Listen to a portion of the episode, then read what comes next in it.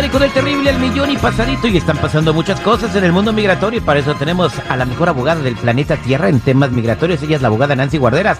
Abogada, buenos días. Buenos días, al millón y pasadito, mi Terry. Brevemente, eh, vamos a hablar en minutos de las cinco razones más comunes por las cuales se niega un caso de residencia, o sea, cinco errores que tú cometes, que aunque puedas arreglar tus papeles, por haber hecho eso, te van a decir que no. Pero primero, eh, después de que un juez federal le dijo a Biden que él no puede decidir a quién van a deportar y a quién no, o sea, respecto a ICE.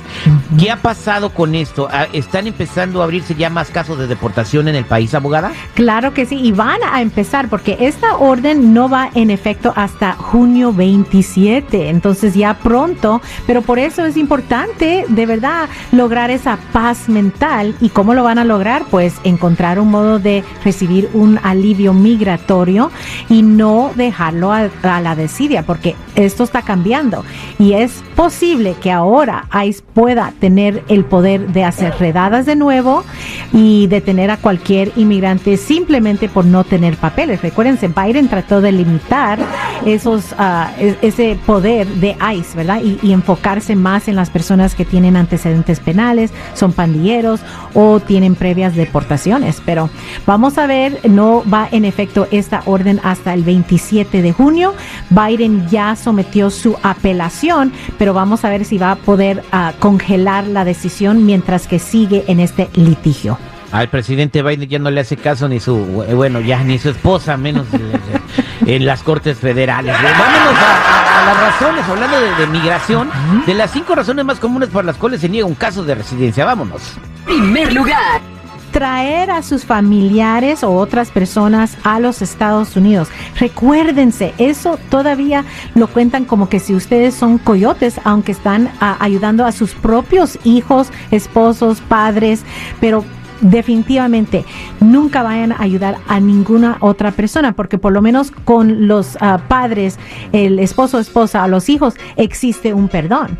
Pero lo que no saben muchos es que a veces no es que físicamente están pasando la frontera con esta persona, a veces mandan dinero al primo para ayudarlo a obtener un coyote. Eso es ilegal, mucho cuidado con eso. Segundo lugar declararse ciudadano estadounidense. Ese es un, un, reclamo falso a la ciudadanía. Si ocurrió después de abril del 97, no existe un perdón excepto si aplican bajo la visa U. Mucho cuidado. Y eso es por cualquier razón. No solamente entrar al país con un pasaporte uh, fraudulente, pero también cuando van a, a encontrar trabajo, cuidado cómo llenan ese formulario I-9. Si marcan ahí que son ciudadanos, también les puede causar una negación. Castigo permanente. Eso es cuando las personas quieren entrar y salir a los Estados Unidos como Juan por su casa, así dicen. Uh, entonces, mucho cuidado, no salir. Si ya se quedaron aquí más de un año de forma indocumentado, no salgan por cualquier razón, porque ahí van a tener este castigo permanente. Lo Exactamente. Cual... Hay, hay, muchas personas que no tienen papeles y uh -huh. como van y vienen y supuestamente nunca los agarran en la frontera, no, dice que no tienen récord de ellos. No importa si no los agarran, les van a preguntar esto en la entrevista y las aplicaciones Si ustedes admiten esa salida y reentrada de forma indocumentada, van a tener que permanecer fuera de los Estados Unidos 10 años completos antes de pedir un perdón. Mucho cuidado con eso. Cuarto lugar documentos fraudulentes. Recuérdense, entrar con visas falsas, aplicaciones de inmigración, están mintiendo, eso le puede causar problemas y negación. La buena noticia es que existen perdones, pero tienen que calificar para, para ellos también.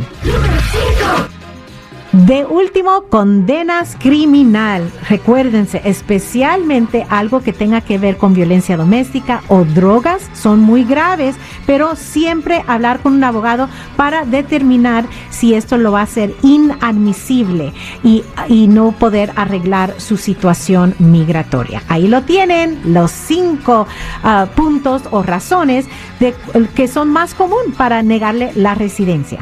Pues ahí están los consejos de la abogada Nancy Guardet de la Liga Defensora. Todavía puedes arreglar tus papeles, hay muchas ventanas abiertas. Además, acuérdate lo que acaba de hacer la Corte Federal, lo que hablamos al principio con la abogada, de que le dijeron a Biden que no podía deshacer todo lo, lo estricto que había hecho Trump en su presidencia. Entonces van a volver a ver redadas y van a ver a- actividades de ICE por todo el país, pero tú te tienes que proteger. Abogada, para toda la gente que quiera preguntarle algo, que le quiera, que tenga alguna duda, ¿cómo se pueden comunicar con usted? Claro, llámenos para esa consulta completamente gratis al 800-333-3676.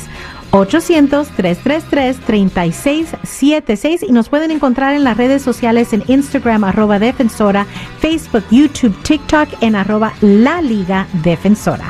Muchas gracias. 1-800-333-3676. Abogada, nos escuchamos la próxima.